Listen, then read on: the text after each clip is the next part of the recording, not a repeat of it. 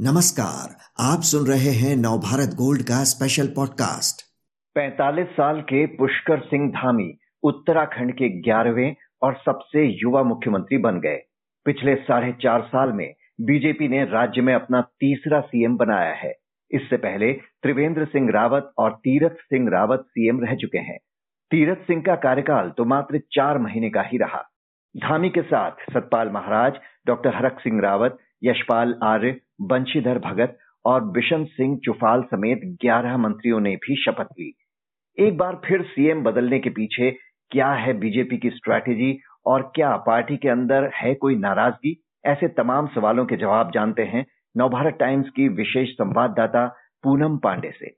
पूनम, धामी का नाम तय होने के बाद से ही पार्टी के अंदर नाराज़गी की बातें चल रही थी, लेकिन सारे नाराज़ बताए जा रहे विधायक कैबिनेट मंत्री बना दिए गए हैं। एक तरह से पूरे तीरथ मंत्रिमंडल ने ही शपथ ले ली।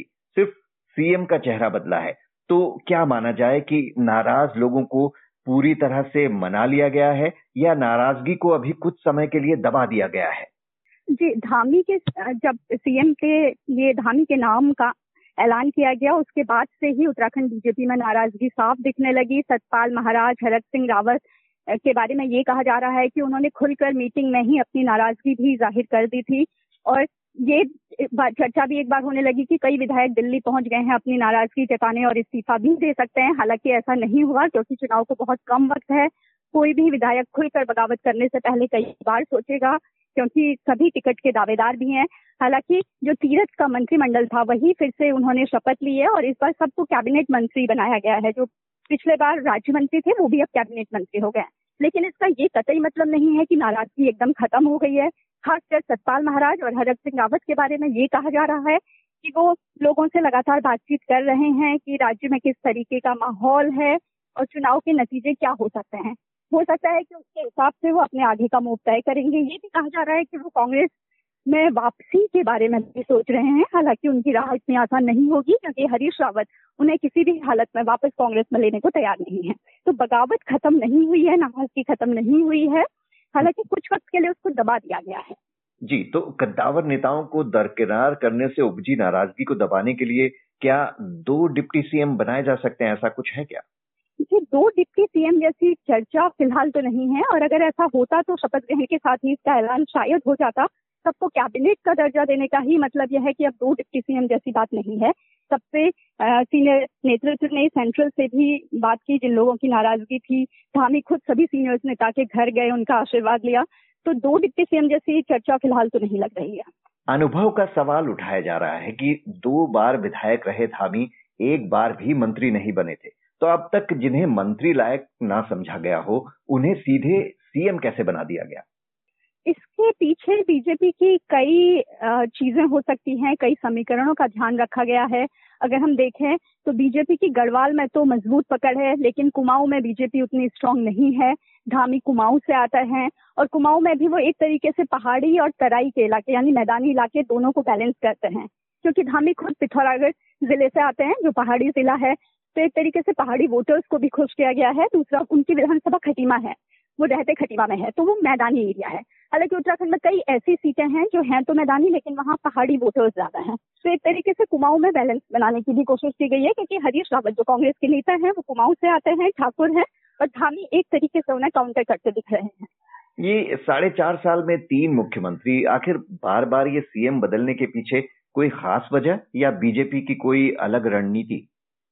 जब त्रिवेंद्र सिंह रावत को बदला गया था, उस समय तो एक तरीके से मजबूरी थी, क्योंकि बीजेपी के विधायक ही बगावत पर उतर आए थे। वो बार बार दिल्ली पहुंचकर केंद्रीय नेतृत्व के सामने अपनी नाराज़गी भी ज़ाहिर कर चुके थे और राज्य में भी इस तरीके का माहौल बन गया था कि अगर त्रिवेंद्र सिंह रावत के नेतृत्व में बीजेपी चुनाव लड़ती है तो उसकी मुसीबत बढ़ सकती है। उनकी इमेज राज्य में एक तरीके से बहुत अच्छी नहीं रही थी। तो बीजेपी ने उस वक्त इसलिए ये फैसला लिया कि सीएम बदला जाए। और उस समय भी कई नाम चल रहे थे, सतपाल महाराज भी उस समय दौड़ में थे, धन सिंह रावत का नाम भी चल रहा था पुष्कर सिंह धामी का नाम भी बीच बीच में कोई ले रहा था। हालाँकि तब तीरथ सिंह रावत को चुना गया। तीरथ को चुनने के बाद एक तरीके से तब नाराज़गी नहीं थी, क्योंकि विधायक किसी भी तरह से बदलाव चाहते थे। वो चाहते थे कि त्रिवेंद्र सिंह रावत के बदले कोई भी बना दिया जाए। और तीरथ सिंह रावत लोकसभा सदस्य के अलावा संगठन की भी ज़िम्मेदारी संभाल चुके थे, मंत्री रह चुके थे तो उस तरीके से किसी ने खुलकर नाराज़गी उस वक्त ज़ाहिर नहीं की लेकिन जब तीरथ को बनाया गया तब ये किसी को भी नहीं लग रहा था कि बीजेपी फिर से सीएम बदलेगी। लेकिन वो क्योंकि लोकसभा सदस्य हैं, उन्हें छह महीने के भीतर विधानसभा का सदस्य बनना होता तीरथ सिंह रावत को, और उन्होंने सल्ट विधानसभा का चुनाव नहीं लड़ा, जो उपचुनाव हुआ था। अब सिर्फ़ गंगोत्री का चुनाव वो लड़ सकते थे या हल्द्वानी जो खाली है। लेकिन उत्तराखंड विधानसभा चुनाव में बहुत कम वक्त है तो ये भी कहा जा रहा है कि संवैधानिक संकट है और चुनाव नहीं होंगे तो कैसे होगा, इसलिए बीजेपी ने बदला। हालाँकि ये डिसाइड करना कि चुनाव होंगे या नहीं, चुनाव आयोग का काम है, चुनाव आयोग की तरफ़ से इस तरीके से कुछ भी नहीं कहा गया था। तो ये कहा जा सकता है कि उपचुनाव नहीं लड़ना चाहती थी बीजेपी, तीरथ सिंह रावत को उपचुनाव नहीं लड़ाना चाहती थी, क्योंकि जिस गंगोत्री सीट से उपचुनाव की बात हो रही थी, वहाँ कांग्रेस के जो कैंडिडेट थे, जो चुनाव हारे थे, वो भी काफ़ी मज़बूत हैं। और गंगोत्री के में हमेशा से एक बार बीजेपी भी जीतती है, एक बार कांग्रेस जीतती है। तो तीरथ सिंह रावत के बारे में भी कहा जा रहा है कि वो खुद भी कॉन्फिडेंट नहीं थे चुनाव लड़ने को लेकर। तो बीजेपी ने एक तरीके से चुनाव से, उपचुनाव से बचने के लिए भी ये फैसला लिया। विधानसभा चुनाव में अब ज़्यादा समय नहीं बचा है और ये सवाल बीजेपी से वहाँ भी पूछा जाएगा कि आप ये बार बार सीएम बदल कर क्या संदेश देना चाहते थे? राज्य में इतनी समस्या है, उनके बदले आप ये सीएम बदलते रहे। और एक और बात कि अगर अगली बार भी किसी तरह सत्ता में आ जाती है पार्टी तो क्या फिर एक नया चेहरा होगा सीएम का? अभी तो बीजेपी ने जिस तरीके से जब तीरथ सिंह ने इस्तीफा दिया, उसी वक्त उन्होंने कह दिया था कि क्योंकि संवैधानिक संकट था, इस वजह से उन्होंने इस्तीफा दिया तो बीजेपी चुनाव में इसी बात को लेकर आगे बढ़ेगी कि इसलिए सीएम बदला गया।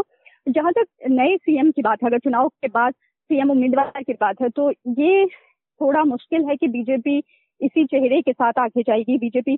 आमतौर पर यही करती है कि संयुक्त नेतृत्व की बात करती है और उत्तराखंड में बीजेपी के लिए एक तरीके से मजबूरी भी होगी, क्योंकि वहाँ सीएम पद के इतने दावेदार हैं। सीएम उम्मीदवार बनने को तैयार है, अगर किसी एक का नाम बीजेपी डिसाइड करती है या बीजेपी ये कहती है कि हम धामी के नेतृत्व में ही चुनाव लड़ेंगे तो बीजेपी के भीतर ही संकट पैदा हो सकता है नेता बीजेपी को जिताने के बजाय हराने का काम कर सकते हैं क्योंकि वहाँ बहुत से दावेदार हैं।